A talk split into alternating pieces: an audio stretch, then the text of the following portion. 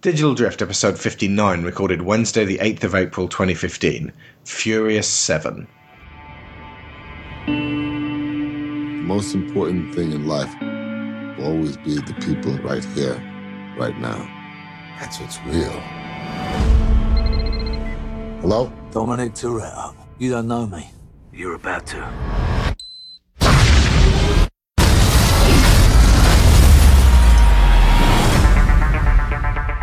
Who did this? Remember Owen Shaw? This is his big bad brother. He's a special forces assassin. They created a monster. Shaw lives in a world that doesn't play by your rules. And like it or not, you and your friends are a part of it now. I don't have friends. I got family. This time it ain't just about being fast. Can somebody just walk me through what we supposed to be doing? Yo, Roman, you need some fresh air? Just when you didn't think it could get any better, huh?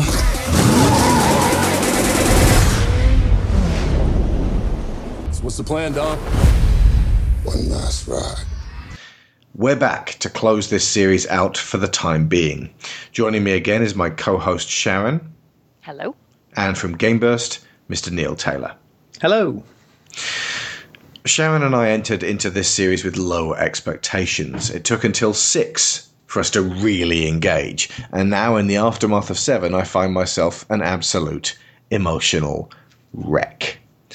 Part of this is because of the metatextual process of the group we see on screen bonding with one another and the crew off screen.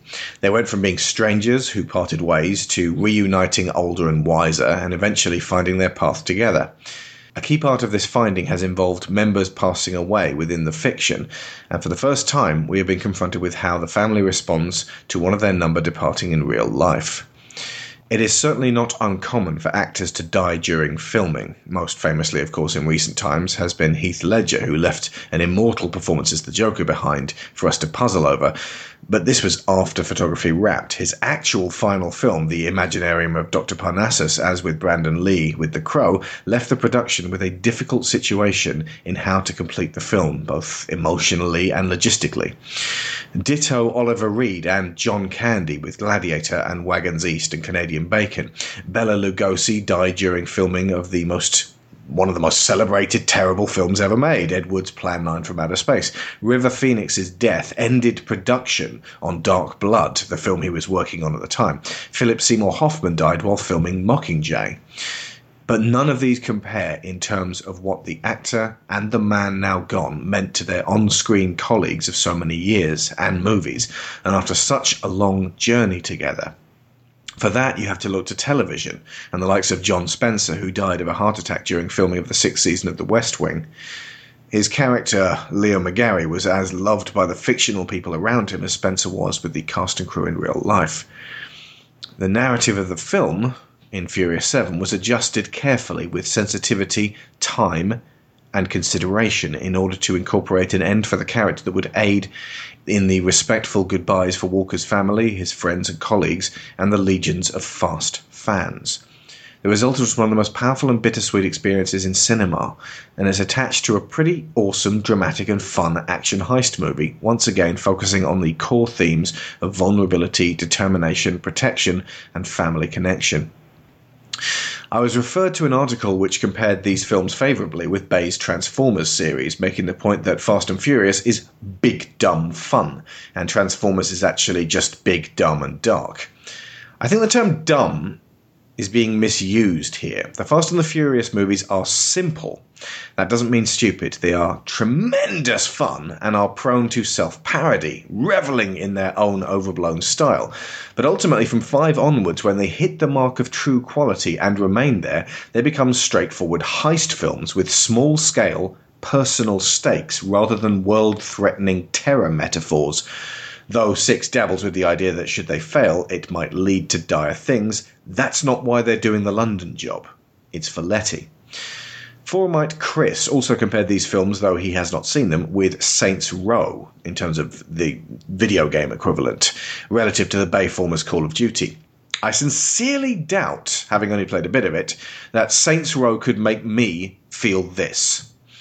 Saints Row is Crank, starring Jason Statham. In fact, after racking my brains and dismissing the Resident Evil series, which bears similarities in terms of building a vast continuity over many years without a plan from the outset and featuring a revolving cast of colourful recurring characters, again, I'm not finding the emotion or substance at its core. The closest we have in gaming terms, without entering into deep philosophical Mass Effect territory, is the Uncharted series. That is, if it lasts long enough without rebooting to feature up to eight or nine core characters. Ultimately, in Fast and Furious, they started with family. That family fluctuated, diminished by deaths and increased by growing inclusivity, friendships, marriage, and parenthood. This goes back to Star Trek, Star Wars, Lord of the Rings, Harry Potter. It, like them, presents us with a group that stay together and a group that we want to be a part of. A group in this case which stays together for one of what can only be two reasons fear or loyalty. And as Megan Ramsey notes, we see no fear among them. We watch now, time after time, because we want that group to flourish. But here we saw something so strange to us. On the one hand, we were each to a man sharply aware of the cold hand of death and its real life effect of plucking a man from his family and friends and from our screens. And on the other, we were presented with a fairy tale vision of an amazingly happy and blessed life free of danger and the call to action. The kind of happy rest a hero rarely gets granted. The bitter has rarely been so potently matched in intensity by the sweet. The final shot of the parting of ways, appropriately automobile bound, is the kind of goodbye few get without meaning a hell of a lot to many people. It is instilled in a certain portion of the audience, the kind of grief we would usually reserve for a friend we couldn't possibly expect to know Paul Walker through his performances and public appearances, but we can judge by those who grieved openly and the legacy of charitable action he leaves behind that he was a man to be admired, respected, and sorely missed. And if you judge this film as nothing more than an overly elaborate and action packed eulogy, it is at least delivered with the kind of love that pretty much all of us would be proud to have signify our passing.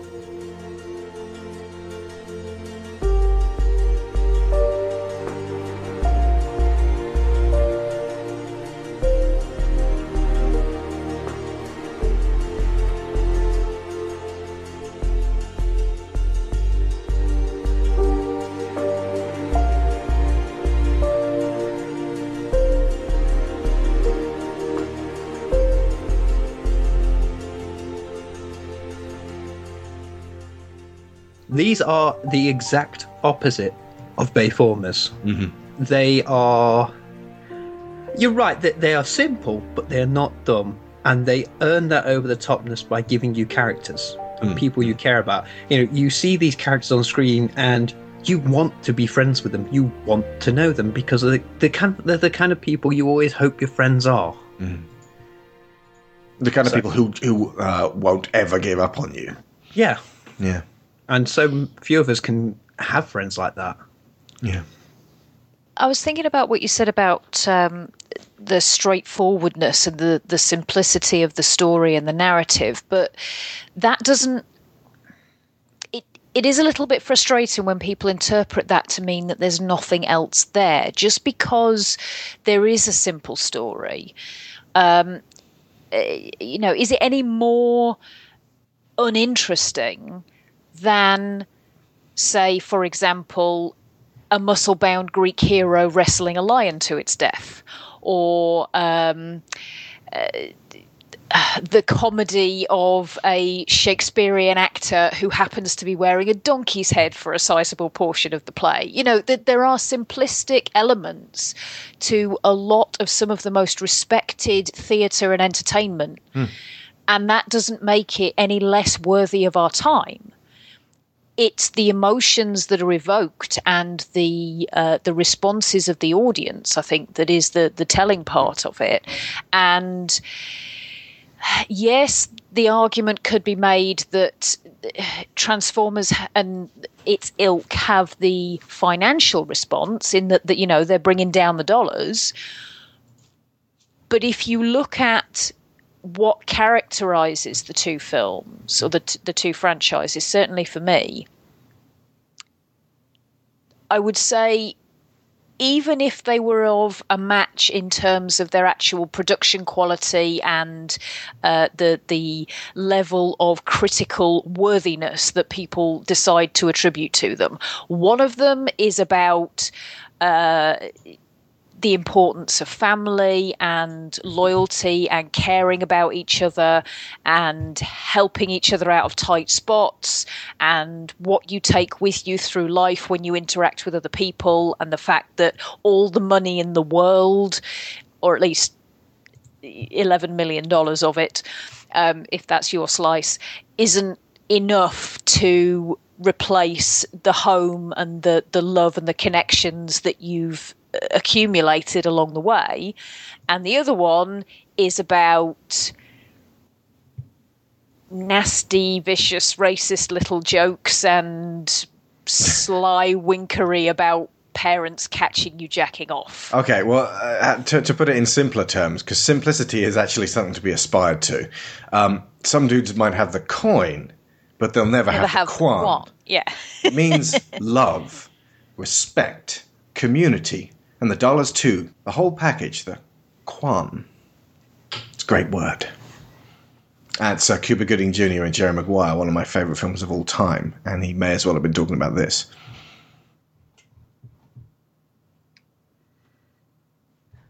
Oi, I mean, where do we? I mean, th- This th- is hard, Where do we go on? Because we like, This this I. I, I said so. You know, we're lucky not uh, if you have friends that are. I don't want to say like Dom, but you know what I mean. Uh, They give you that sense of security that they're th- through, by you through thick and thin. I was lucky enough to go see this film with three of those friends that I have in my life that I have had since I was six, probably. That's my old housemate John and my two two of my best friends, Rich and Wade, and it was an interesting experience because we've also grown up with these films. We love these films. We've loved them from the start. And going to, so it was it's kind of fitting that I went to see this film with them and had that experience with them.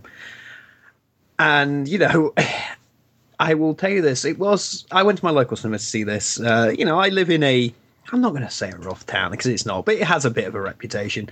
And I'll tell you what, I, if you looked around that cinema at the end of that film, there was a lot of tears and not a lot of people caring because they it was an emotional journey. The film did something fantastic in making you forget for the majority of the film till the beach. And I felt those tears the minute we went to that beach scene, especially when Tej just tells Roman to shut it, and you then it comes sort of comes back to you, and it just leads into I would say it leads into one of the most beautiful tributes I've seen ever done for anything for an actor that's passed. It was it was respectful and joyful at the same time as well be- as being slightly somber but not in a in a sad way but more in a celebration of of the, of Paul Walker's life if that makes sense. Mm-hmm. I had people, uh, you know, asking. Well, my I, my response after I came back was simply just saw Furious Seven. Dot dot dot. I hurt. That's all I could say. Um, and people were saying, "Is that good? Is that bad? You know, should we see this film?" And my eventual response was, "Look, you don't need me to tell you whether to see this film or not. Either you are already there and you booked your ticket, or you probably don't need to see it." This has had an, an incredible opening, and uh, ultimately, I, I suppose people will probably go along in a kind of, oh, I wonder if it's any. Like uh, people might sort of go along out of curiosity afterwards, but everyone who like was really, you know, everyone who really cared has already arranged to see it. Yeah, yeah. Um, and it's it's great. It's it's broken all kinds of records, um, and it will continue to do extremely well. And it's the kind of movie that really deserves to do extremely well.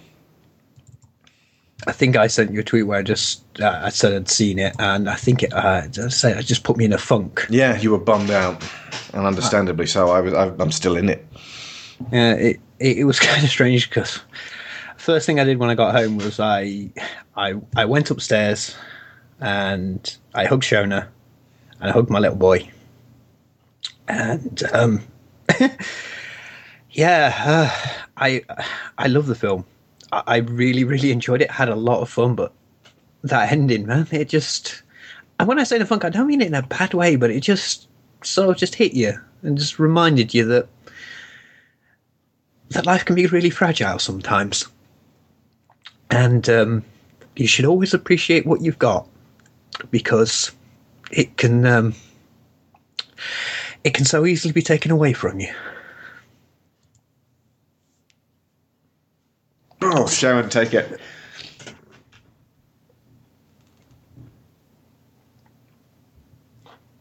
I don't think I really have anything else to say on that. Oh God. Okay. Right, uh, focus. We may need a minute. I apologise. It's um, it's slightly being new dad syndrome, Of course, of course. and um, you know, uh, anybody who's a parent will probably appreciate the fact that there's some kids now that have lost their dad. You know, and I think seeing that tribute at the end of the film, I think like I anyone said, who's a child will also appreciate that. Whether anyone who's been a child or has had a parent anyone who's parental figure.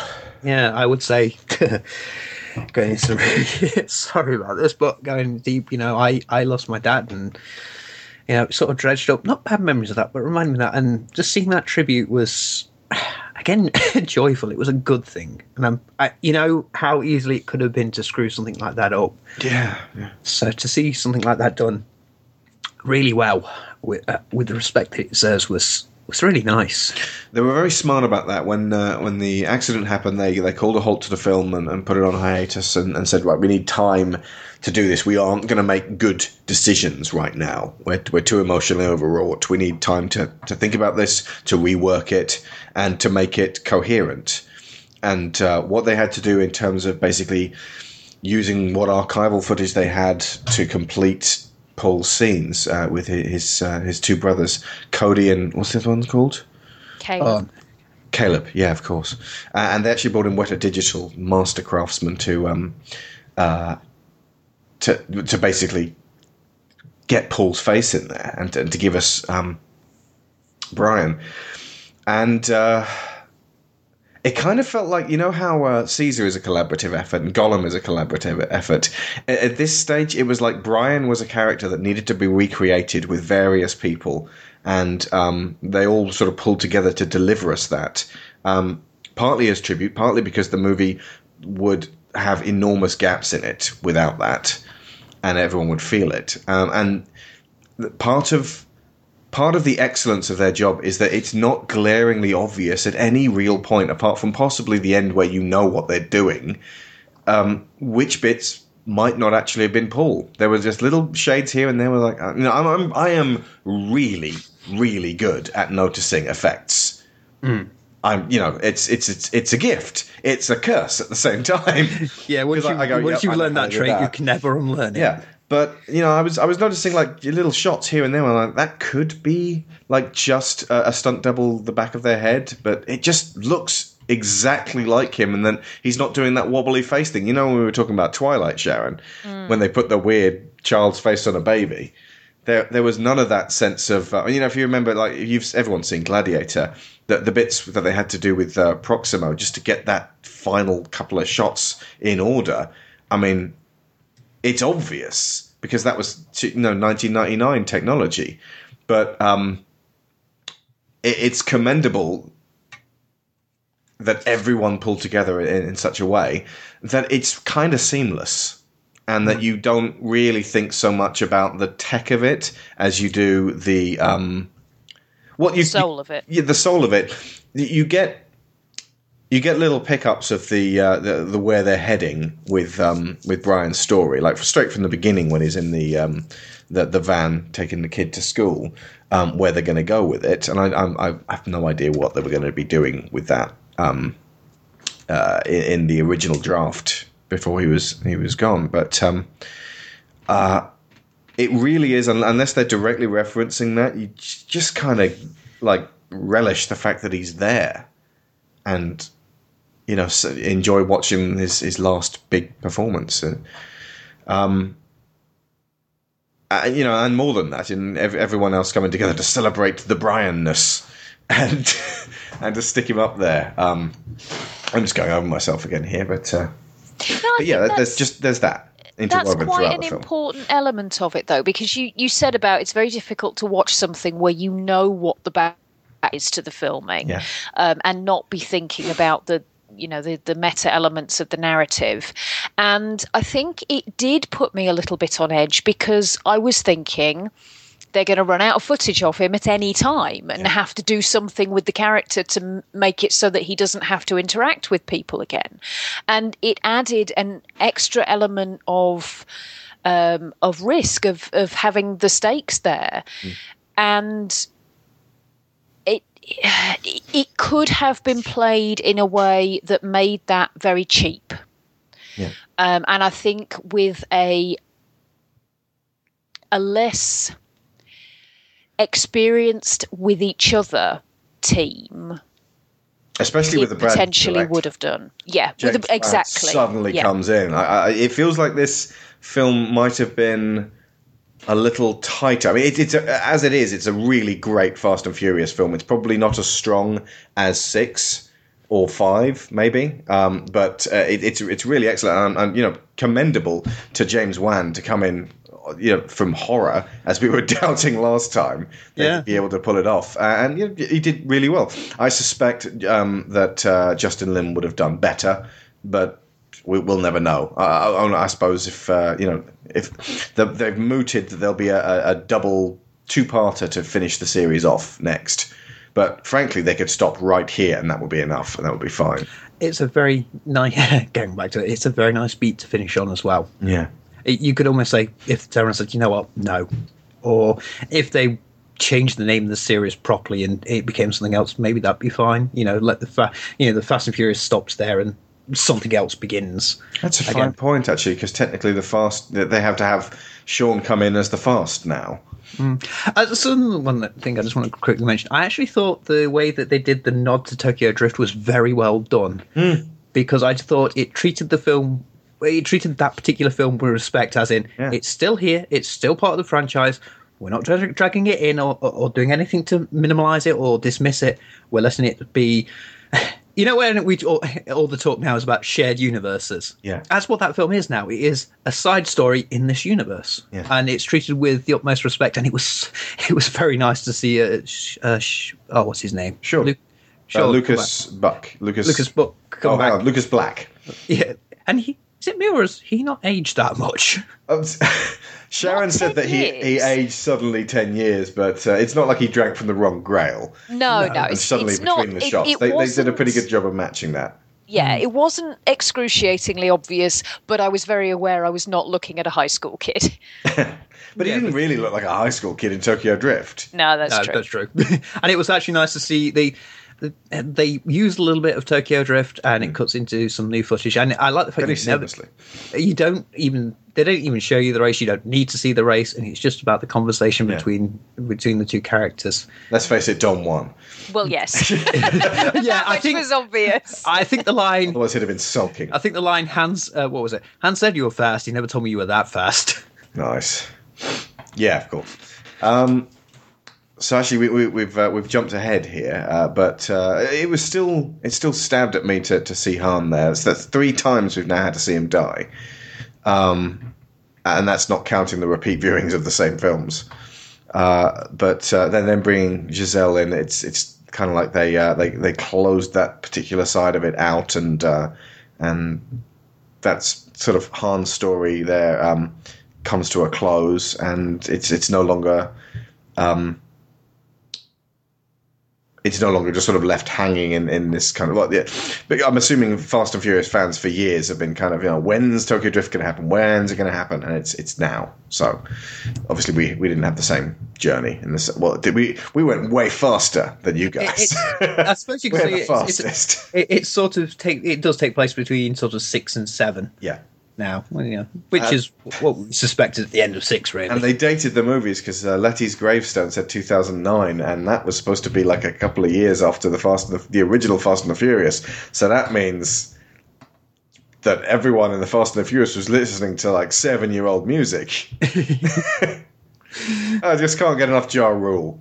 Well, yes, yes, you can. Actually, we can mention this uh, that we've gone back and uh, and watched all of the uh, the films again. Uh, in the meantime, Neil, did you do again again the same? Uh, No, no, no. I, Okay. I have seen these films quite a lot of times. enough to be able to to, to retain Yeah. roughly a similar judgment. Uh, I've actually four's gone up in my estima- estimation. It's actually there's a tone in four which uh, kind of gets matched in seven at times, uh, especially to do with uh, Letty's trauma and and, and this fu- slightly funereal sense about it. It's uh, seven manages to not be as dour as uh, four, but I, I kind of like four more than I did before. I like two more than I did before. I like one a bit less than I did before. Maybe just you made a really good argument for it.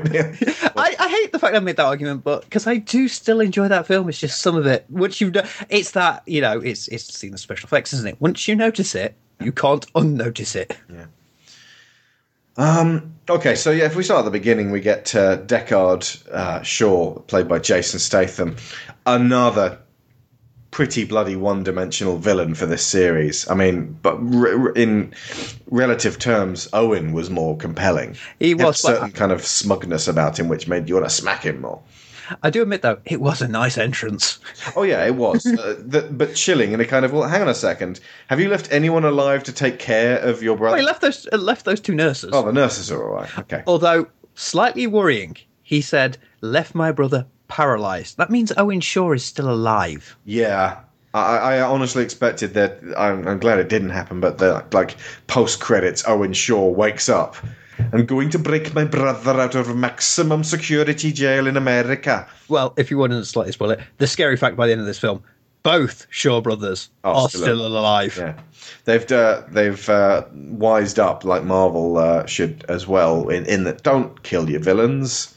Like you know, stop them. Don't kill them. You know, because if you kill them, you got to bring the, them back or create new ones. Yes. And God knows Cole Hauser ain't coming back in his jammies.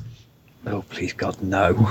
Uh, it was nice to go back to Race Wars. Nice to see Hector again. But again, this uh, it was garish. It was childish. It was uh, you know they, they've grown up and beyond it now, uh, and uh, they seem to sort of stick out. I think in the context, though, they used that to their advantage Absolutely, because the yeah. whole point That was was, that. Letty was supposed to feel out of place, and um, you know, it was all supposed to make her feel on edge and her nerves were absolutely jangling and I, I think the fact that it, it was a little bit distorted even for us the audience who really like this element of it Yeah. worked in their favour on that count I remember showing you saying that you know, you like the fact that Letty didn't immediately remember everything in six, and like, oh, it's all come back, and isn't that nice and convenient? That, But that this was going to be messy and take a long time. Were you disappointed that she remembers everything at the end, or did it feel? In- No, because it because it, it was bought with um it, with pain and difficulty ultimately, It and yeah, it, it, I liked that they they had the scenes where she flashed back, and as things were coming back, it wasn't oh wow I've I've suddenly regained this marvelous memory. Even the good times that came back to her knocked her for six. You could tell.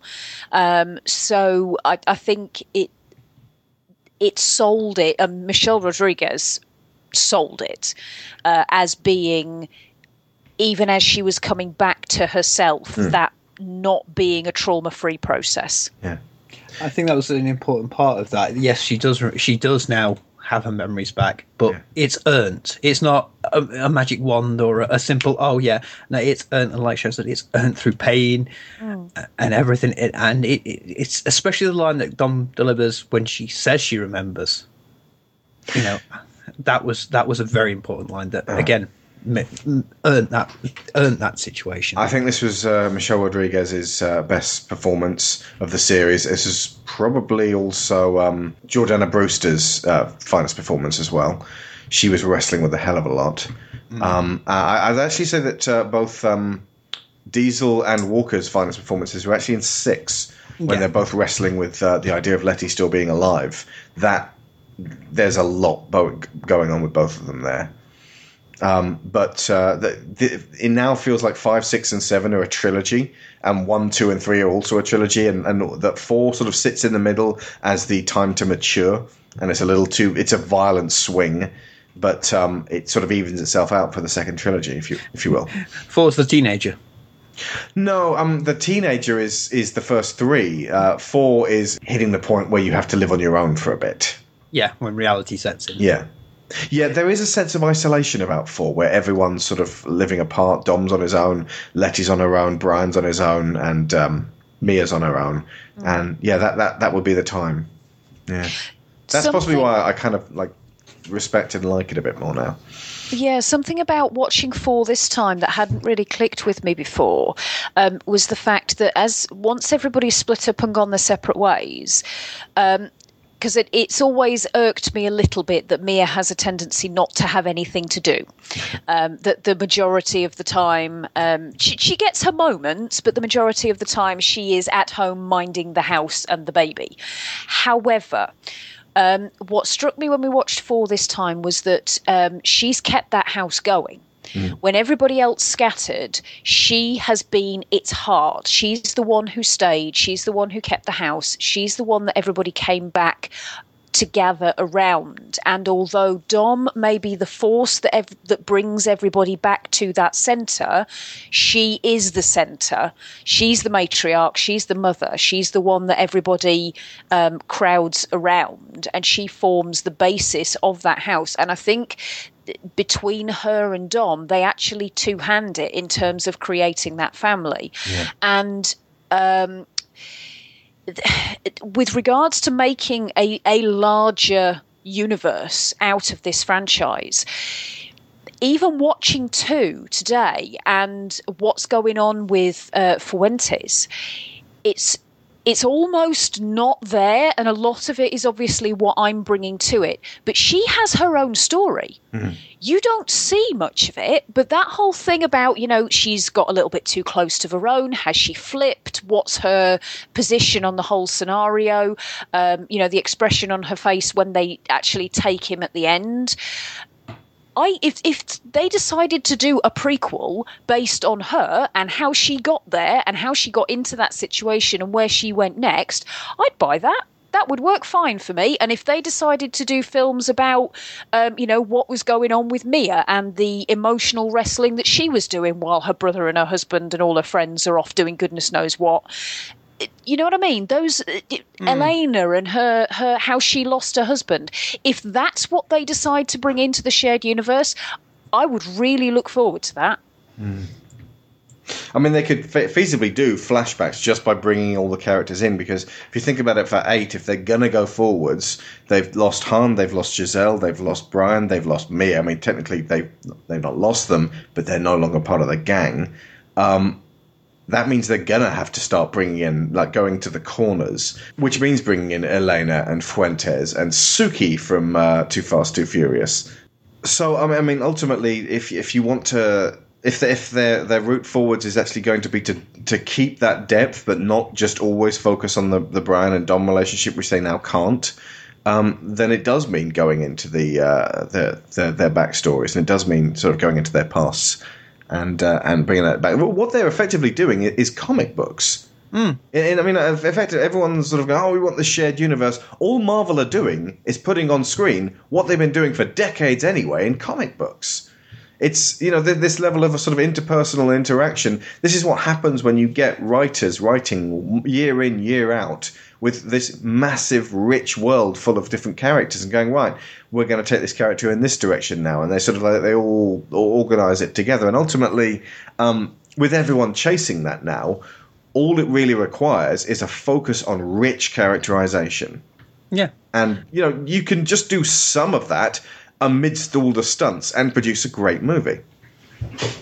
This, if the studio was brave enough or adventurous enough to try something, uh, they could do lots of interesting little things. Like you said, like you could have sort of the, the small intimate drama of how Mia was getting on while the other films were happening, how she was keeping that house going, what she was doing, what she was going through. You could have a very nice little intimate drama where you could grow that character, or yeah, or you could go the exact opposite it, when you could do some sort of uh, fast style over the top action film with um, uh, Hobbs. I think you'd have to sneak it in with all the fast stuff. You'd basically have to kind of like uh, go, come for the cars, stay for the emotions. Yeah. And you know, people wouldn't directly be able to confront this, but they would, and they wouldn't exactly be able to put a finger on exactly why. But there will be reasons why people stay with this series, and it comes down to the details there. I think, from my point of view, I think a lot of people stay with the series because they. uh, You can go anywhere and get silly over the top action, but I think people really like the characters. and the sense of history and the sense of consequences, and it, it feels like time is passing in one world here. Yeah. Mm. You know, they've essentially done the Marvel sort of shared universe thing without actually trying to do the shared universe thing. Yeah. Because it's just a, you know just the, the told films. They've allowed the characters to grow and breathe in certain respects, and they you know they've gone to seven films. Mm. There's not you know. Transform. I would highly doubt. Well, maybe. Oh, it'll, it'll go to seven. Yeah, Transformers will go to 20, 30 films. It's bigger than all of us. If you count reboots and things, Transformers will just go and go and go. But You see, that's the one thing I never want to see associated with this franchise: reboot. Yeah. I mean, they, they could, but it, it feels like it's it's rooted in the actors as Mm. much as it is the characters. Yeah, I I think that. I think. I think the next film is going. If they do go to eight, then the, the, at the minute there, there's no. They say there's no movement on it, but let's face it. The opening weekend that that film had, it's it's clearly going to have another one, and that's going to be the difficult one. And they all seem to like doing it as well. It's something that I don't think they'll all be able to put down too easily. I don't think you could recast this and keep the goodwill. You might be able to keep the interest, but I don't think you would keep that faith and that um, that heart. Wouldn't be as sustainable. You could do it if there was many, de- like a decade in between. If it was like, right, that's it, we're done, done. But even then, I think they'd be more likely to look at right. Well, then let's do the next. Yeah, let's Yeah. do the next generation. Hobbs' Son of daughter, son of- Jack. daughter of Hobbs. Yeah. yeah, And of course, yeah, it feels like the original version of this script might actually have had Letty um, ending up pregnant. Uh, so to sort of usher in the new generation side of things, uh, and yet the the fact that they were married was a wonderful surprise. Did not expect that, and that it felt like that was the original thrust of the movie um, in, in the in the, the first version. And so to, to have those two together was this incredible mix of the and, uh, complex of the uh, the newer sort of the uh, the circle of life, if you will. Yeah. They did kind of flag it actually when um, I think it's uh, Tej says to Ramsey they're not married, or or it might have been Roman, um, but it just seemed like such a, a throwaway thing. Uh, it just popped into my head. That was an oddly specific thing to point out. I didn't pick up on that, but I uh, didn't at the time. I think it was always just uh, highlighting the fact that um, Dominic and uh, Letty have always had a relationship which kind of defies convention. It doesn't require formalization to be what it is. They had an unusual uh, level of intimacy. Like you know, in the first one, you weren't even entirely sure what their relationship was. Yeah. Um, it, it really took until the the, the fast the fourth one for them to, for that to really be elaborated upon. Well, her going with him is not always an automatic thing. Yeah. Um, and I've noticed this about um, a number of the, the kind of couple setups throughout the franchise that um, there's only really Han and Giselle that get into that incredibly intense, just the two of them moving as one at all times. Speaking of Han, um, we had not had, when we did the last couple uh, seen Los Bandoleros, uh, which is an extra and it's a short film on uh, the fourth movie. Uh, but if you folks have got uh, access to that, then uh, watch it. If like if it's your first time, you'll get to see a little bit more Han. You'll get to see a little bit more uh, Dom and Letty, and, and and a little bit of the the, the, the I want to say the brothers, but Leo and uh, what's the other one called? Santos. Leo and Santos, yeah, and uh, kind of. I hope they'll be back for eight as well, uh, just because they kind of earned their place already. But yeah, it's it's it's it's, it's just a sort of a small scale, low key, little kind of like it doesn't really feel like Fast and the Furious. It feels more like um, a, a low budget film, and then suddenly Dominic Toretto's in there, you know, you know, with all of that screen presence that Vin Diesel brings, sort of lifting it up. And speaking of on-screen presence, Kurt Russell as Petty, with so much else going on, it almost feels like Kurt Russell's an afterthought. But he kind of like dominates the uh, the, the screen up against Vin Diesel. I've never been like a huge, huge Kurt Russell fan. I like him, but um, it, it was kind of great fun to watch him, and it was also kind of refreshing that he didn't just do a Die Hard two on us. It feels like the whole film was leading up to when they go to the warehouse, and he goes, "I'm sorry, but we led you into a trap. We're totally in cahoots with this guy, but thank you for doing what we needed you to do." Oh, I'm so glad this didn't go. Yeah, it would have been so like. Well, for a start, I was predicting the hell out of it, so it would have been horribly predictable and. I like the fact. That, uh, all right, I just want to briefly mention this. This film does two things that I have seen in, in other films that I thought were stupid and done poorly. Mm. Does it in this film? Does it fantastically. For a start, awesome sunglasses. Mm-hmm. DOA, you mm-hmm. failed. This pulled it off, probably because it's Kurt freaking Russell doing it mm-hmm. with his night vision sunglasses. And Alex, you'll like this one. Throwing a moving vehicle at a flying object. yes. Also, I will say this: How the hell is The Rock not playing a Terminator? Yes, I thought that. When he got out of that, I was convinced that that was going to be part of the heart wrenching when he went through that bridge side. I thought, that's it. He's he's done for. That's remarkably quick. I will miss him for the rest of the film. But I thought he was gone. And then he walked out. I was like, oh my God. And then seeing him with the minigun later. Yes. Seriously, he's just auditioning for Terminator. I, I thought he'd actually wandered out of GI Joe. It was like, hang on a second, Roadblock's in this movie now? I'll take over from this hop from here, Hobbs. Oh, okay, it's my brother from another mother. but actually, speaking of you know moments of uh oh in the opening, you have a very nice scene between uh, Hobbs and ah, her name's gone, Elena. Elena. Yeah. And he gives her the letter re- re- recommendation, and the car's just behind her, and both. I just went, I've got a bad feeling.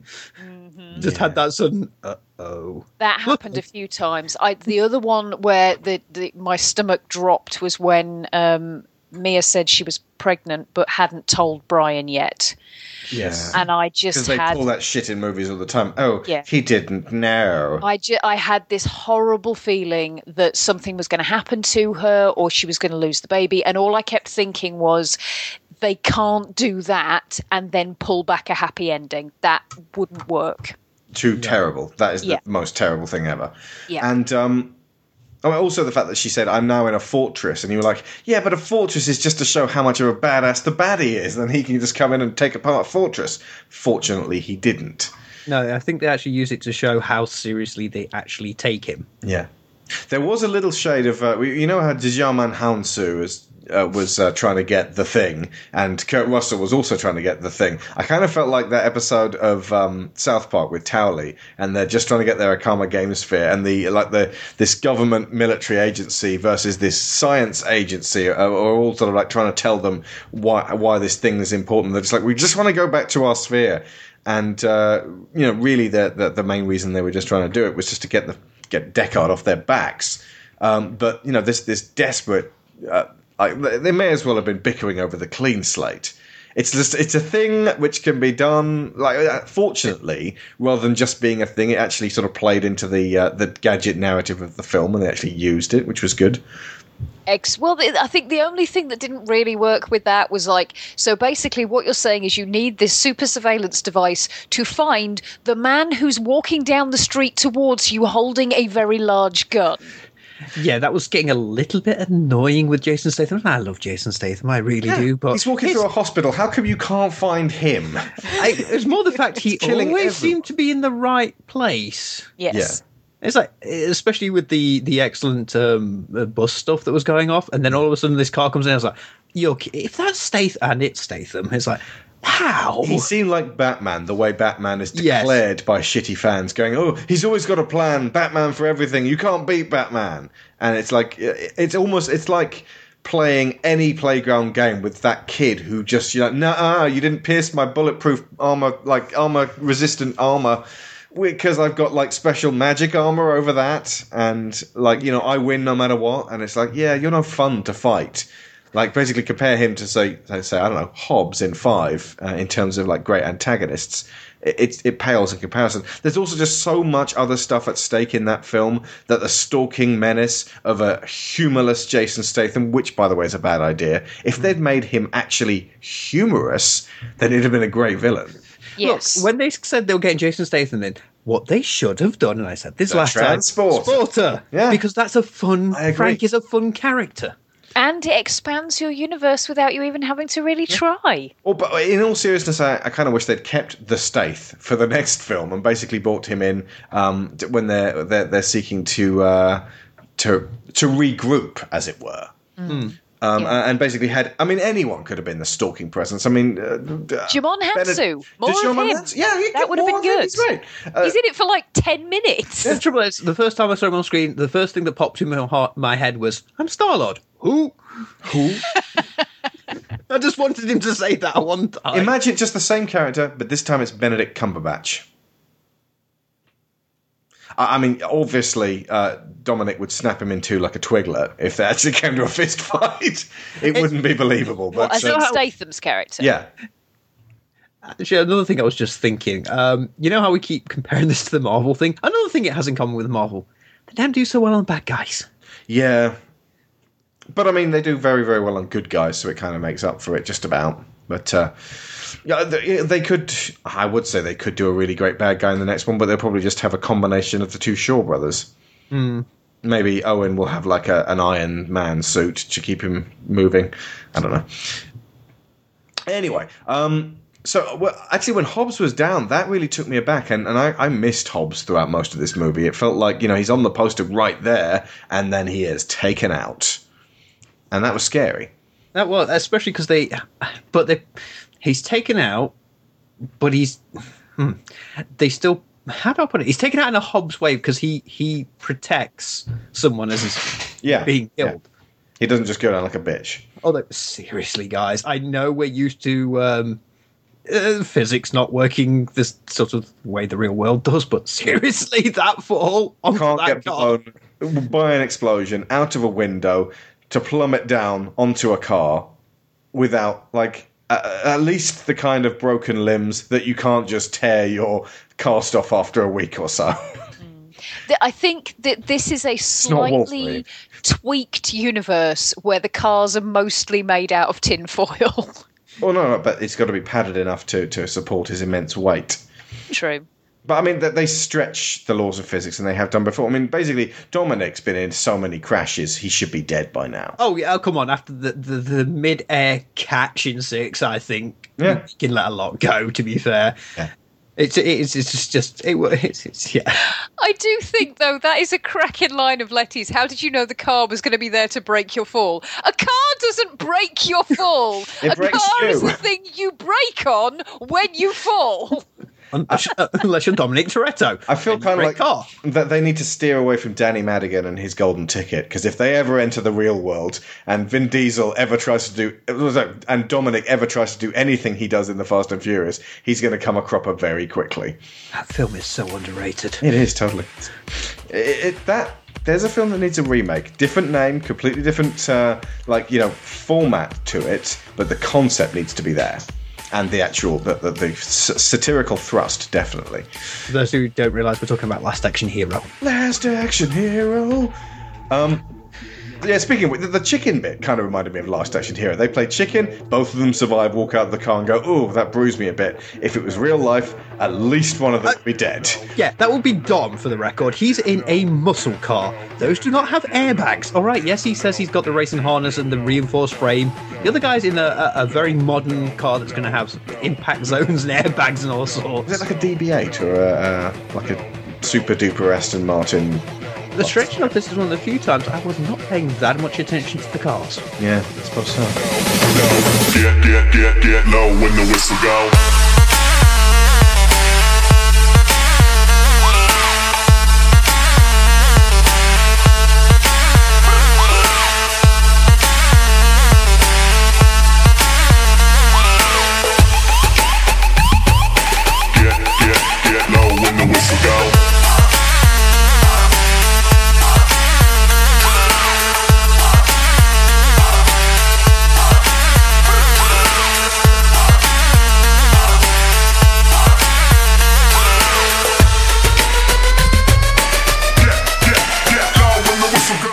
Um, okay, so yeah, the mountain shoot jump. That I love that. I I'm mean, sorry. it's hard not to do just with superlatives here, but yeah. I, I, that that had a, it blended the mix quite nicely of sort of the action and the humour. It, it definitely brought the humour to the fore with um, with Tyrese just being absolutely a chicken shit. If Roman had been in Fast and Furious 4, that film would have been way better. He is actually a kind of a, kind of a crucial element. And actually Tej as well. The two of them together, the Merry and Pippin slash R2 and 3PO. You know what? You know, what we're talking about spin-off films. Buddy comedy comedies, guys. those two. Yeah. I would, I would totally watch that. Apart from anything else, they're a very important element of what Brian does without Dom. Yeah. Because Roman is somebody that he's known for years. Tej is somebody that he obviously hooks up with without Dom's assistance. Um, so Proof that Brian exists in a world without Dom. exactly, yeah. If anything, we need to see a film where, well, we're going to see see it anyway, where Dom exists in a world without Brian. Um, the bus heist. I mean, most of the stunts in this are practical and are real, and were done by an incredibly dedicated stunt team.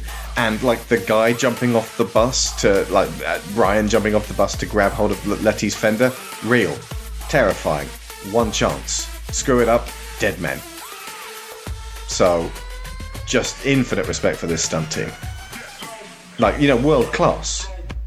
It doesn't get much better. better. Much much better stunt involving a bus this time than five. Five, yeah, where they're like, I'm just going to turn this over and over and hope that no one dies. It's actually again, you know how we were saying we're worried that you know James Wan perhaps just coming from the horror thing might struggle. Mm. This was a really well paced action scene with good. It had good beats to relieve the tension, like the comedy stuff. Because I'm sorry, I absolutely pissed myself when Ted started singing "You Can't Touch This." that was just so funny. Actually, speaking of the stunt team, it, it kind of feels like James Wan, not so much that he wasn't as important, but because the rest of the production, the producer, the writer, the stunt team, the existing actors, were all so now such a well oiled machine of, you know, we've done this a couple of times. We know what to do. We did wrong. We know what really went right. It's almost like a lot of that pressure that a director would feel was taken off James, and he was just be able to sort of focus on what a director should do in the immediate. You know? Yeah. Is it known why Justin Lin didn't want to come back? Uh, he felt he didn't have time enough time to prepare for the film. Okay. Yeah, they were they were fast tracking it for release in summer of last year. Had he known it wasn't going to come out until later this year, he'd have stuck around. Of course, had he known how significant it was going to be, he would also have stuck around. Of course, had anyone known how significant it was gonna- it was going to be, they'd have warned Paul to stay the fuck away from fast cars. Yeah. My, I have one little quibble with this film, and it's two parts that I thought would be bigger because they've got. Well, okay, one of them I actually kind of glad it was short because she wasn't that good. Ronda But you've got- Rousey. Yes, Really? You go from Ronda Rousey this time round, who is, uh, I'm going to say it in the, uh, uh, and I mean this with all due respect, because she is the most dangerous woman on the planet. Maybe so, yeah.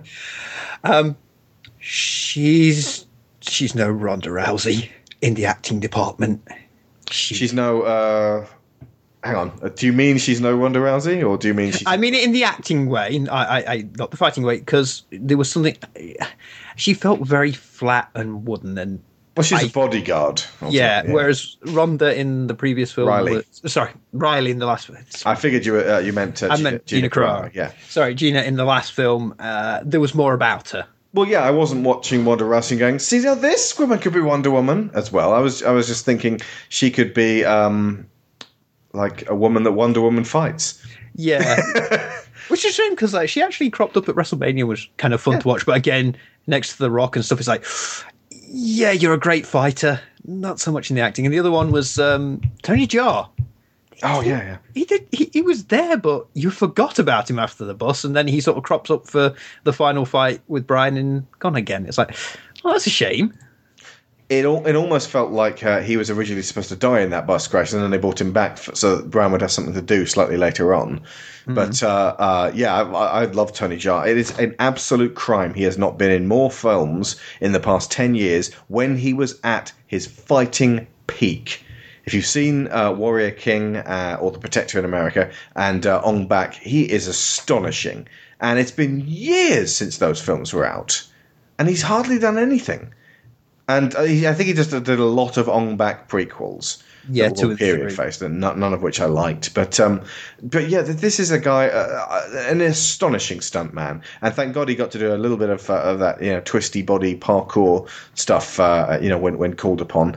But uh, it, it was crowbarred into the film, and obviously so. But it was just so wonderful to see him do it. But but yeah, you're absolutely right. Both of these characters just turned up just for for the main characters to have someone to fight. They weren't. Um, they weren't in, in the same way placed as uh, uh, in, in six. And also the, the fight between Ronda and Le- uh, yeah, let me try.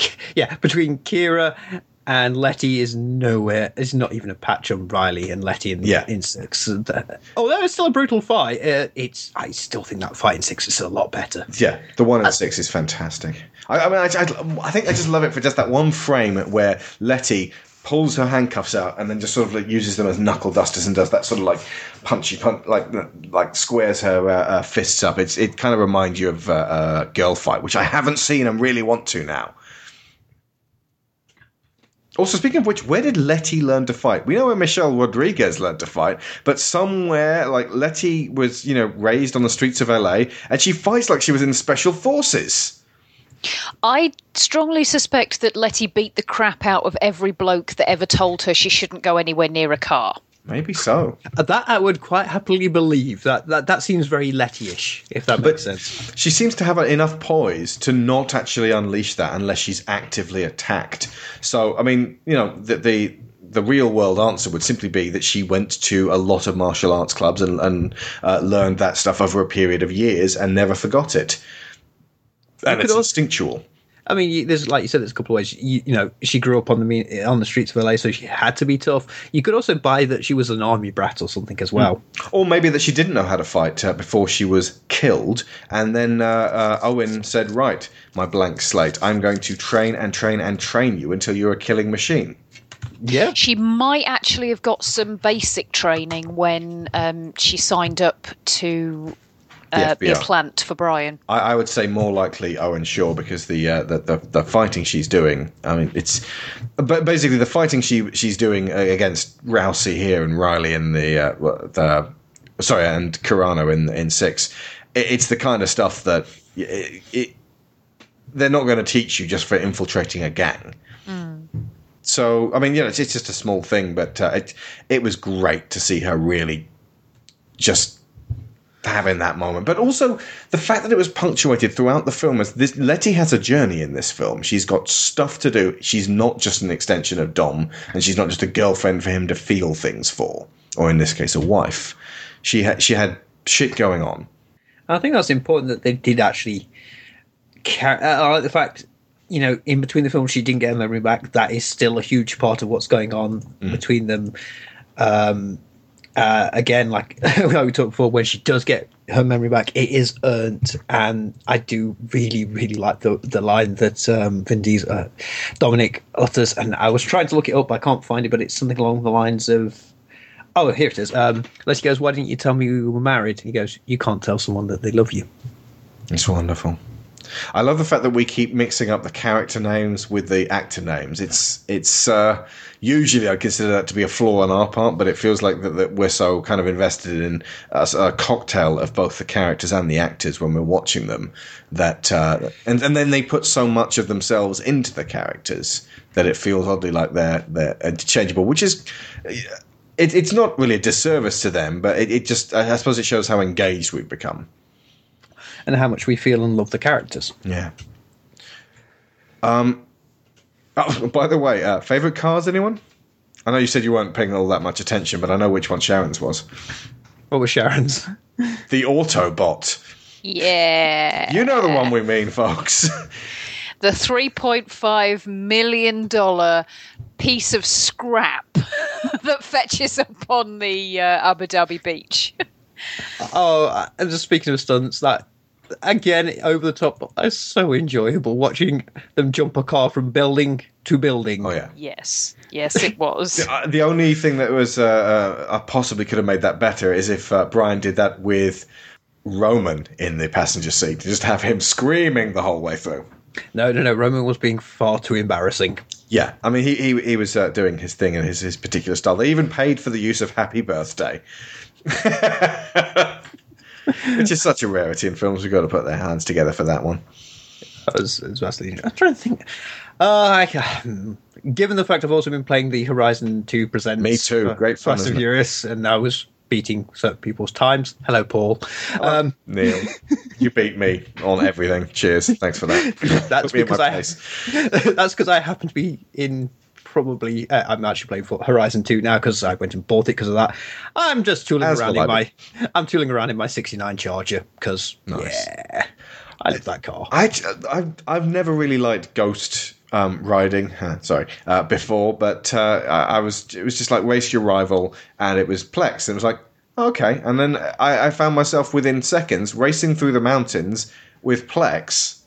Paul Shotton, my good friend of, of many, many years, um, whilst I was playing That's How We Roll on the uh, sound system. And it was just like this, like, w- w- I was racing him, but I didn't even mind if he beat me. And he did beat me by like a second. That's, at that time, he beat me, but uh, it was, I, I beat him once at least. But then somebody turned up in a Dodge Charger.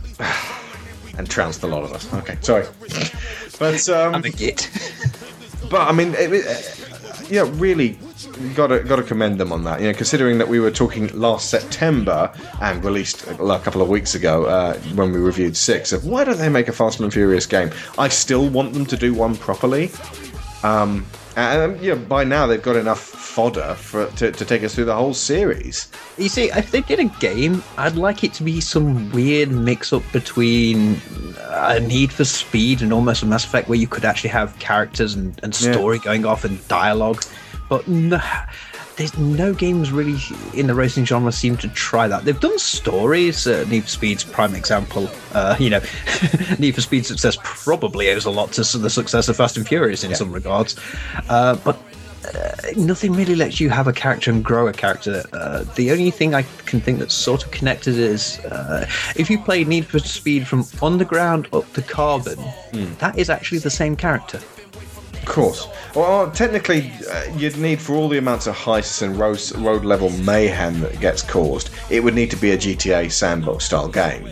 But that restricts you on the amount of different places you can go to and the amount of different things you can really do. Uh, whilst at the same time um, pushing forwards with a strong narrative. Because if you let people wander around, and especially if you let people commit terrible crimes, there's going to be a ludonarrative dissonance.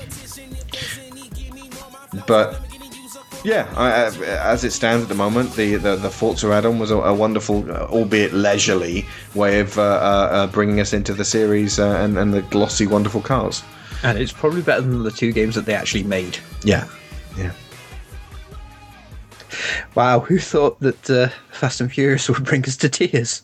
Uh, it, it did for Sharon, if you remember. Last time we, we, we saw six um, after Paul died, so already it was starting to work on us. And uh, that line, uh, you don't know what you've got till someone takes it away, obviously resonated with us. But um, I don't want to get to a point where I feel defensive about this um, this series. There's been quite a bit of sneering about it on, on Twitter. You know, I guess I'll watch these films again, give them another chance. I don't know why everyone keeps saying they're so good. Tends to be from people who, like us, broke off back when the series wasn't as good as it ended up becoming. Um, I, I'd like to think that if, if people give it the time, then they, they'd see what we've, you know, eventually uncovered. And I've never been so pleasantly surprised to go from uh, kind of liked it to to this.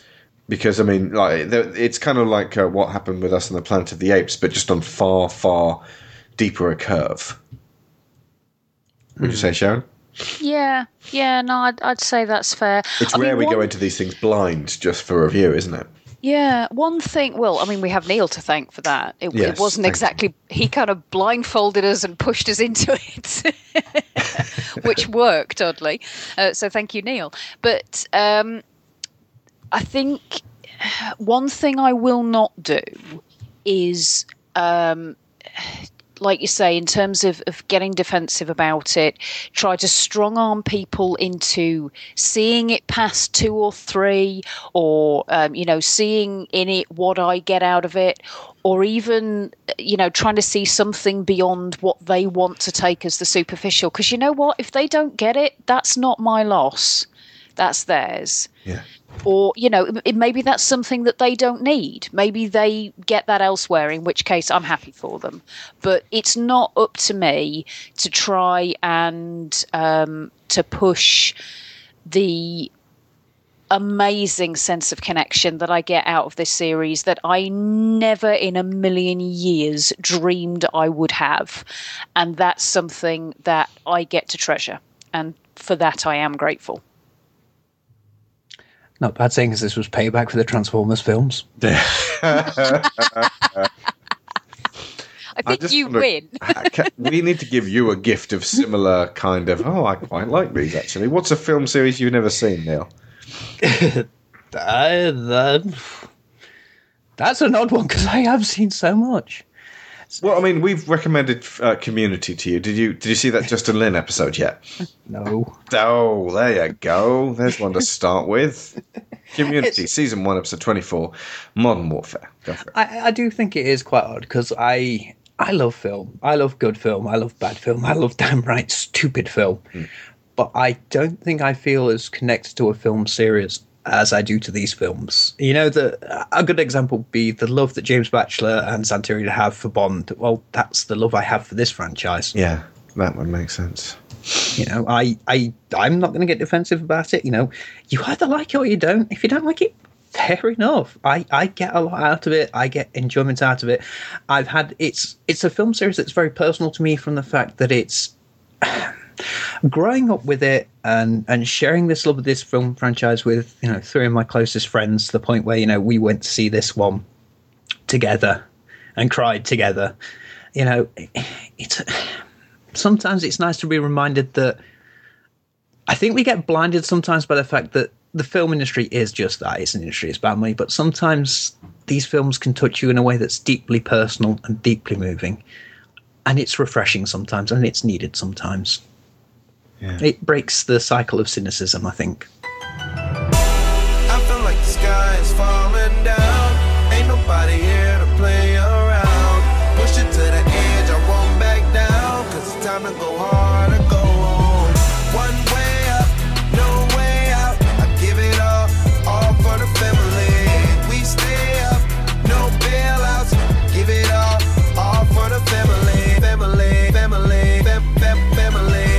Also, I should have mentioned, are we keeping count of how many times that charger gets messed up? Oh God, it's supposed to be the same one as well, isn't it? There's no way that's the same one. I mean, I think maybe just the crankshaft is still the original. Save that. Uh, I still say how the rock, how the hell was the rock, not the Terminator. I- it- like, I don't think anyone has like cracked their own uh, arm cast off before like that. That, that uh, if anyone can do it, it's the oh, And the trouble is, it's the rock. You, it's a cheer moment because you love Yeah. it. Oh, I forgot to mention. Uh, there's My daddy scene- said he kicked your ass. Oh, I love that bit. Your daddy's on very strong pain meds right now. uh, there, there was a really good. It actually got a cheer from quite a few people. Uh, the fight between The Rock and Statham in, in, in the DSS building, where The Rock rock bottoms him, got a cheer. Nice, yeah, of course. Actually, the, the bit at the end when uh, Dom has uh, uh, Deckard at shotgun point and then decides, nah, we're going to settle this mano a mano with giant spanners. That was like the only moment that I thought, Dom, what are you fucking doing? If he kills you, he'll go and kill everyone else you care about because he's just that kind of son of a bitch. But also a good callback to the first film, Yeah, using the wrenches because it was he beat the guy with the wrench, didn't he? yes. Only this, these are wrenches of justice. Wrenches of no, just giant size. It's like Yeah. I think six is better. I think this one's hanging around sort of the levels of five with this one. Hmm. I think, and three is definitely still a real good standout, but for different reasons. Well, in terms of what actually the the core of the film, but I can't separate this one from what actually goes on the the meta hmm. story of it. So for me, it actually goes seven, six, five, three, four, one, two. Hmm. But I mean, it, there's a very thin line between one and two because I'm starting to really like the uh, the first meeting between Roman and uh, uh, Brian as well. Seriously, I want a Tej Roman buddy comedy. That would be hilarious. Well, I think it'd be hilarious, or it might get a little too grating. Uh, Lyra also good as gold throughout this whole thing. She, I mean, she was a bit fidgety, but she she knew what was going on, what the stakes were. She knew this was Paul Walker's last film. She was very sad about it. Um, she stayed still. We waited all the way through to the end of the credits just in case. And I, I like the fact that there wasn't a little. I was going to say, was there anything because we we couldn't. We we we we went. There was bigger bigger things at stake. Yeah, it's probably a nice touch again not to do the little Yeah. post credit nod. Just, just I, I think, that, like I said, this is one of the few times I've seen, especially where something like this has happened, just leave off on a such a perfect note. I don't even think the, the one of my other favorite films of all time is The Crow.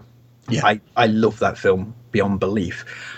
And even that, just because of the way that ends, it can't leave it on such a, a happy note. So it was kind of nicer to see this one end, end such on a, a thoughtful and positive and happy note. Yeah. So oh, that was nice to see. And yeah, absolutely bawling my eyes out in this. Actually, it was. I should mention it on the podcast. There was a scene earlier on that got me going, which was the phone call between Mia and Brian just before the showdown. Because that was that was another one where, because you know, there's so much going on in your head that that you've got the story of the film, you know what happens, and that just conversation was just, hmm. oh, that one got me going. Yeah, that's uh, again. That was where Jordana Brewster re- really uh, just excelled again. And again, I, I think we kind of breezed past it, but the moment where we f- you find out about uh, Letty still being married to Dominic, and that being something a secret that he'd kept, and just that being one of the things that was going through his head when he's doing his long stares. Um, it, it just it felt noble for him to have kept that to himself and suffered in silence over that. But at the same time, it, it, it lends even more scope to four when he leaves her. Hmm. The idea that effectively uh, he was always leaving her so that she wouldn't be uh, come under the hammer in the same way as he would. I, I, I told uh, Lyra, who who loves um, the the "We Own It" song, what the "Only God Can Judge Me" line actually means, and isn't it? It's one of the the Rock's tattoos, isn't it? Yeah. Yeah, but specifically it applies to Dom in that when he gives himself up at the end of four, and mankind's judgment on him is to just lock him up and throw away the key, and that he's worthless and you know better off inside prison forever for the rest of his life without ever being a, given a chance to make amends.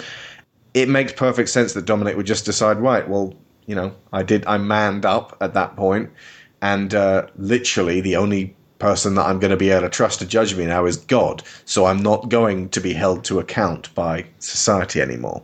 You know, this could be interpreted as Dominic finally confronting the superego of the justice system that's hung over his head his entire adult life, finding it insufficient as a parent, as it is simply too harsh and dismissive, throwing him under the bus as an example to other failing children. His journey away from the literal overturned bus he's broken out of at the beginning of 5 signifies his stepping up to assert his own moral code as a father figure, and his road to gathering a new and bigger family, whilst holding on to as much of the old as he can, begins there. And in doing this, he's able to overcome his fear. This is what 100 million buys? It wasn't that hard to find you, Toretto. Wasn't hiding. And that's important because obviously he's made so many enemies over the years, he could spend the rest of his life terrified. But it feels like um, he has chosen to live instead. Mhm. like I said, this the the next one is going to be the hard one for them. Yeah, yeah. The, whether they can maintain sort of everything and keep it balanced, or whether we'll be doing you know Furious Eight or whatever they choose to call it, and go, you know what, Mm, probably should have left it at seven. Well, it's going to be hard to get this kind of emotional level ever again, unless it turns out to be Vin Diesel's last one. I think. Jesus Christ, I don't even want to think about that. But you could also imagine him doing these films till the day he dies, Yeah, because he- because it's so much of him is in there. yeah, it's yeah. I It's hard to reconcile that. it is. I don't think there's. I don't think there's another franchise that sort of has this sort of heart and soul to it. Not with this level of. I mean, there's plenty of franchises with heart and soul. Soul, but, not this type. but certainly not in the action movie type. I mean, uh, ultimately, the, the Marvel Cinematic Universe definitely has a lot of heart and soul to it, and and it obviously also has a lot of actors who are very much invested in what they're doing. But it's also had a lot of actors sort of kind of like complaining in interviews of, you know, I, I don't want to play Captain whatever for the rest of my life. You know, I want to go and do other films. But it almost seems like everyone in the Fast and Furious films would not be doing anything else by choice. Yeah, they, they they do it because they want to be there. Yeah. I suppose. Yeah, I suppose the only comparable uh, would be Lord of the Rings. Sort of. Uh, I can't speak to the Hobbit, but you know when you watch the extras, especially when it's the Hobbits, you, that that bond is there. Yeah, obviously, yeah. That that that's a model for a wonderful uh, production and cast, but they're so restrained by the text, by the Tolkien estate, by the ownership and the constraints of that. The Fast and the Furious operates on a level of freedom that most films don't because they are not a, like for a start it's a very unusual scenario for a film series to actually get better Better, with every film. It's the it's supposed to be the other way around. It's supposed to hit the law of diminishing returns by 80s standards. These should be shit by now um, but it's like the Harry Potter franchise. They just kept getting better and better, but they were restricted by the fiction. But there is no ceiling on this one. They could do whatever they want, and people would pay to go see it as long as there's fast cars and the people they love. Mm. I think that's why As they managed to get better because Yeah. they aren't restricted. Also, someone pointed this out to me and it made me laugh. Kurt Russell's character in this, Mhm. stick an eye patch on him. He's Nick Fury. Fury. Old white boy Nick Fury. yes. Nice. Well, speaking of ethnicity, we've mentioned this before, but the the ethnicity and the mix and the the the just the the the variety in the cast of this is so refreshing that you've got so many different like so many different people catered for and that they're not going here's your token black person here's your token woman there's just people from so many different backgrounds that it doesn't feel like it's white dominated that's all it really needs to be and that, that is so rare especially for action movies mm. I think it's because they don't think about it, if that makes sense. They just go, yeah, it'd be cool to have this movie. Can we get Tony Jaa? Yeah. Hey, how about how about Ronda Rousey? Yeah, let's get them. Yeah, we, we need sort of a big star for this small role. What about? Well, apparently they went for Denzel Washington. So kind of glad they didn't get him. And then they went, uh, what about that guy from Escape from New York? Is he free? oh do you know who'd be a great fit for for eight i don't know if they can even fit him in but ron perlman I would lose my shit if they Perlman in this film because I love Ron Perlman. me too He's he, he definitely I think has got that. He'd have the sense of humour and the wherewithal to to fit in fine. Yeah, I, I was going to say, um, Uh, you know, moot my idea for a, a Transformers Fast and Furious crossover. The idea being just reboot the whole series, toss the old the old continuity out the window, and like have the human team led by Dominic, and this be the thing that they do afterwards. But I actually think. You know, enough respect to Transformers fans out there, but the Transformers franchise does not deserve this. Told you it should have been crossed over with the transporter. I think I would. The. Transporter franchise doesn't deserve this, but uh, but I just think the nice to have like kind of a little crossover bit. Yeah, I just think the character of Frank would be an interesting uh, juxtaposition of Dom and everything. yeah. I think that would have been very interesting because when you think out, oh, crossover, crossover, you actually say, what could cross over this? There's not really a lot that could cross over and make sense. Yeah, that that has uh, taken place in the same world and for some reason didn't turn up on the news at the same time. It would have to be something low key or small scale, but big enough in terms of character for that to for them to coexist. But even then, it almost strikes of desperation at that point. Like you're not that your your series isn't strong enough to carry on without crossing over with something else. uh, if anything, the Fast and the Furious is what you bring in to make your ailing franchise better. Yeah. And they've Transformers isn't ailing at all. We're giving them more and more money every time, and even if they're making shittier films. So, um, yeah, in, in terms of box office, I actually, you know, we're playing with the idea of the crossing over, but really just working on the core of what they've done. Carry on doing what they're doing and focusing on what they're focusing on, and and just maybe have different characters brought to the foreground, given the hmm. spotlight for a change. You know. Yeah, yeah, that would. Like I said, you know, you could actually quite happily see a Tej and Roman comedy. You could quite happily see a Hobbs movie. Oh God, yes. But That's because generally, even if the film stinks, The Rock is usually one of the most watchable people in any film. Yeah, absolutely.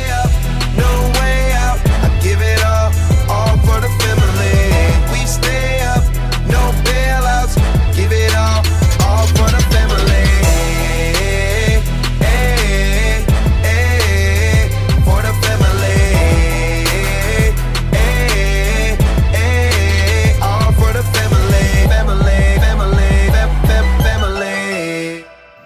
Um, I, I don't really know what to say about the, the, the streets of LA showdown. There was a lot of feeling throughout the film of like, you know, let's return to our roots and let's go back to race wars and to go back to LA and go back to the house and seeing the house destroyed brutally and horribly. I was crestfallen. I don't know if that was originally part of the um, uh, uh, uh, the original draft, but it feels oddly appropriate to have the, the, the family home destroyed in in a way that shows there is no foxhole for you to run back to. They can get you anywhere, and uh, it's such a, a violation, especially since that was so hard won at the end of six. Yeah. I think it's it's coupled with something else actually, which uh, again is is to do with Letty and the the agony that she goes through to get even the good memories back. Um, and again, there's kind of an underlying narrative element to that. I think that when you've lost somebody who is so important to you, even the good memories are always going to have that slight edge of um, grief to them because you've lost that person. And somebody who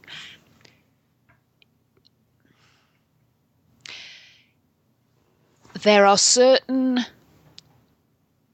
types of relationship that you can have where the person or the people involved in that relationship are more than just family, they are home. And if you lose them, then you you don't have that home to go back to anymore. And I think by by taking the house out and by doing it early on, I think they were kind of it may have been intentional, it may not have been intentional, but they were kind of bringing that up front. They were saying it it can never go back to that again for us now. You have to make a new home. Yeah. Yeah. And I think it's that the fact that the last you see of um, Brian is not in the domestic setting. He- He's not back home and settled. You see him on the beach with Mia and Jack, and then you see him in the car. And it's, I mean, I said to you at the time, has ever a simple fork in the road seemed more poignant?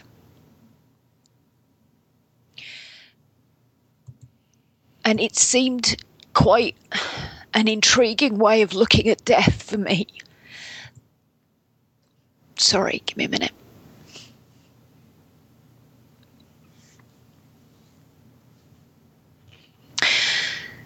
That it's not so much about leaving somebody behind or being left behind, but just they go one way and you go another way.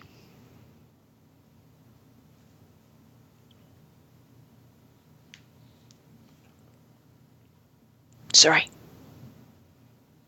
I apologise.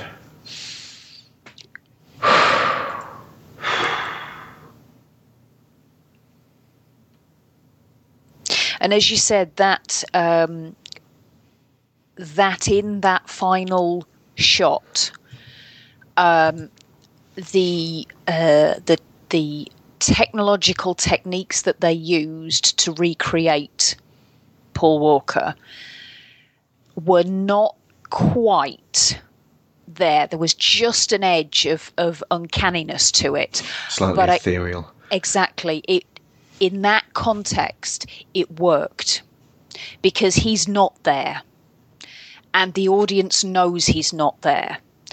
And to try to convince them 100% that he was there would be a lie, and they know that. So it's almost like they, they wanted you to see that that wasn't quite real. Also, it was a completely white car. Mm. It's- never driven in one of them before, as, as far as I can tell. Unless No, I don't think he has. they don't usually go for direct symbolism with the cars, aside from the um, uh, that uh, that red one. I can't remember the name of it. That uh, was uh, in six. That's too dangerous to race, which is Dom's, and of course his Charger. Um, but yeah, obviously he drives off seemingly unexpectedly off on that fork. Um, he exits stage left. How do I put this? Again, this has been one of the most intimidating podcasts for me to have to attempt. Because how the f-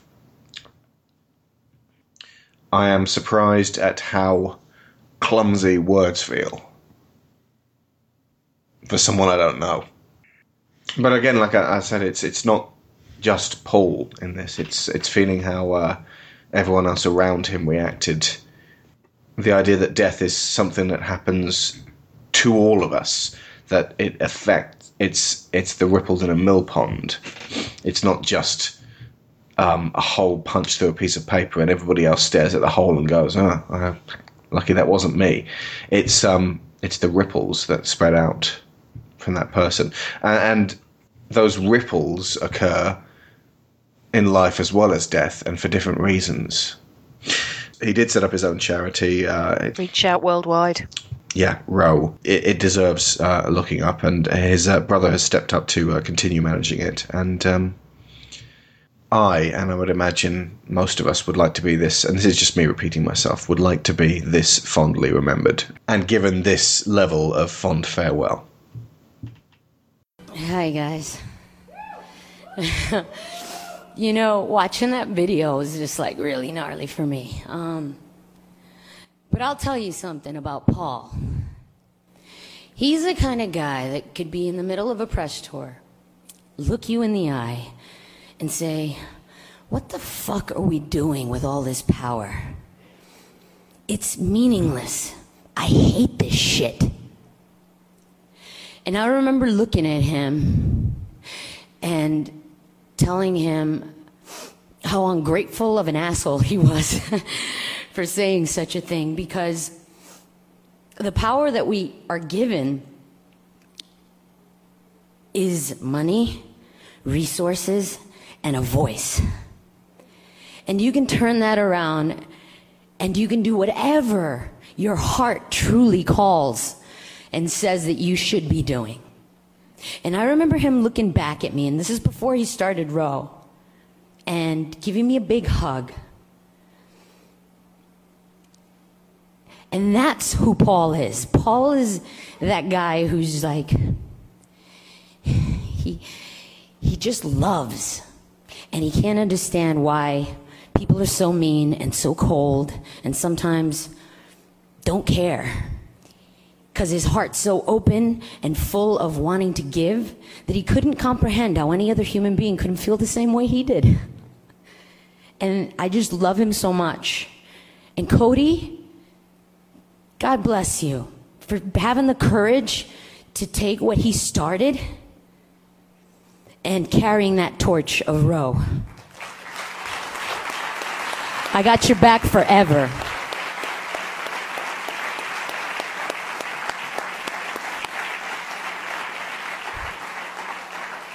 Um, we are we are amongst a world where it seems like dysfunction and negativity seems to be way more popular than positivity.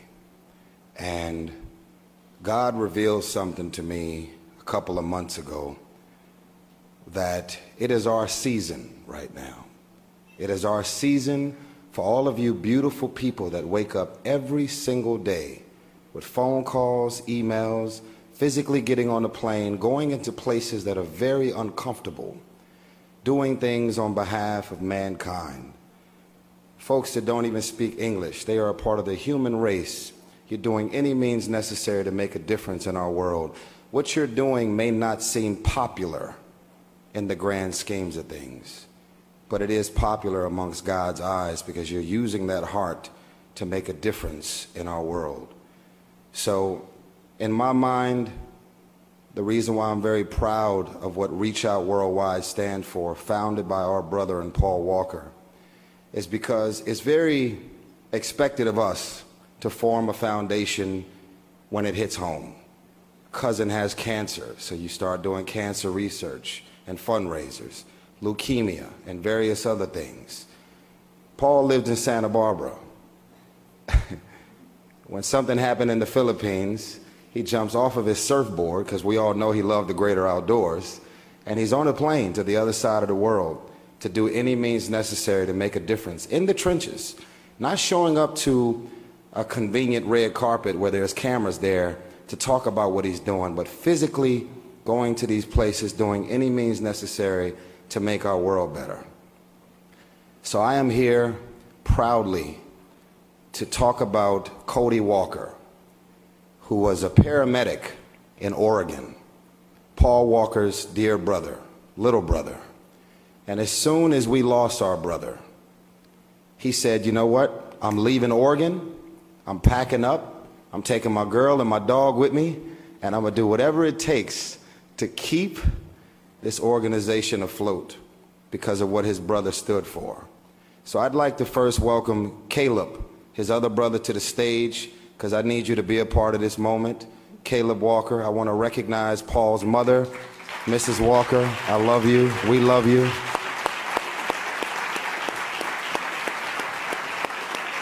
We definitely don't have to worry about, we definitely can't question if they got the same mother and father. They all look alike, I swear to God.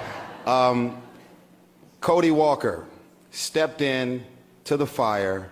ReachOutWorldwide.org is the name of the organization. Any means necessary.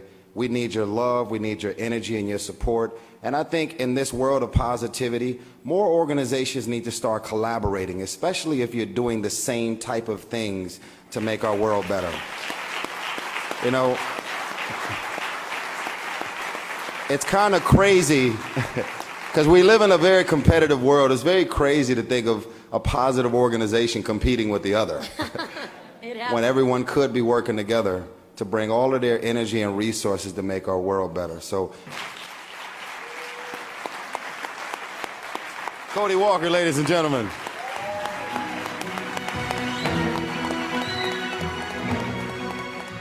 The send off at the end, the, the voiceover. Uh, uh, one of the reasons I think I think it's so touching is without a wink or a nod or any silliness, it's actually a fourth wall break. Yeah, absolutely. Be- because it's not just the words that Dom says aren't just the words that Dom would say to Brian. They feel like words that Vin would say to Paul.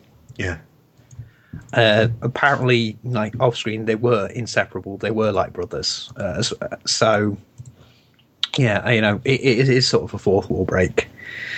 Um, I actually have the words in front of me, and they are hard to read.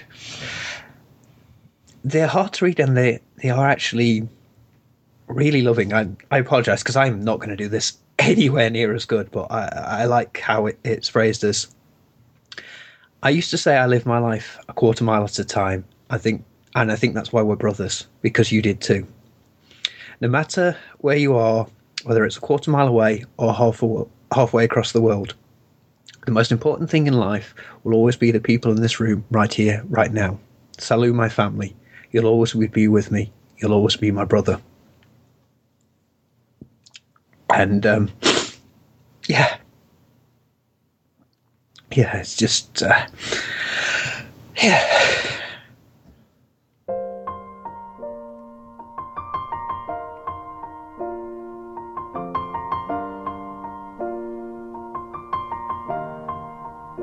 It's been a long day without you, my friend.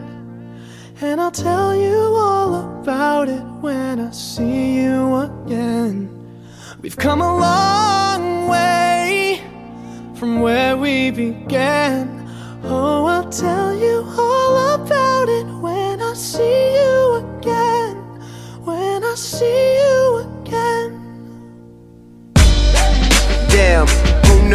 All the planes we flew, good things we've been through. That I'll be standing right here talking to you about another path. I know we love to hit the road and laugh, but something told me that it wouldn't last. Had to switch up, look at things different, see the bigger picture. Those were the days, hard work forever pays. Now I see you in a better place. See you in a better place. Uh. Can we not talk about family when family's all that we got? Everything I went through, you were standing there by my side. And now you gon' be with me for the last ride. It's been a long day without you, my friend. And I'll tell you all about it when I see you again. We've come a long way, from where we began. You know, we started. Oh, I'll tell you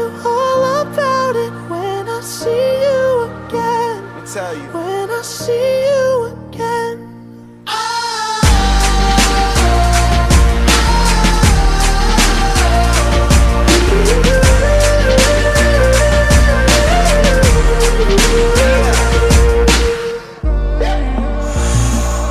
First you both go out your way and the vibe is feeling strong and what's small turn to a friendship, a friendship turn to a bond and that bond will never be broken, the love will never get lost.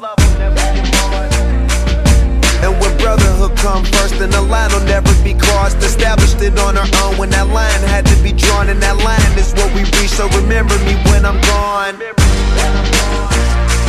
How can we not talk about family when family's all that we got?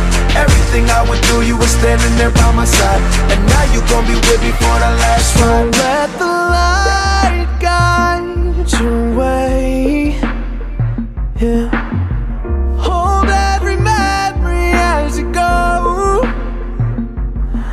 Every road you take will always lead you home. Oh, it's been a long day without you, my friend. And I'll tell you all about it when I see you again. We've come a long way from where we began. Oh, I'll tell you all about it when I see you again. When I see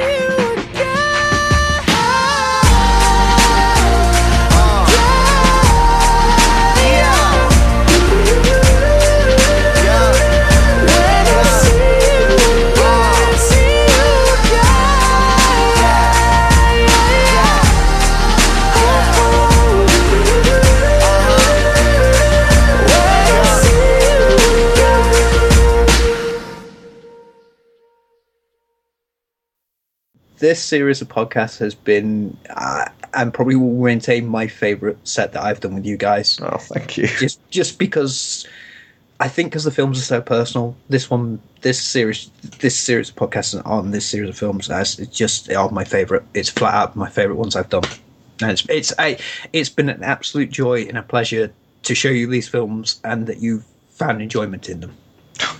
Enjoyment is too small a word. Thank you, Neil. Not a problem. I will see you guys tomorrow. Okay. See you tomorrow. Bye bye.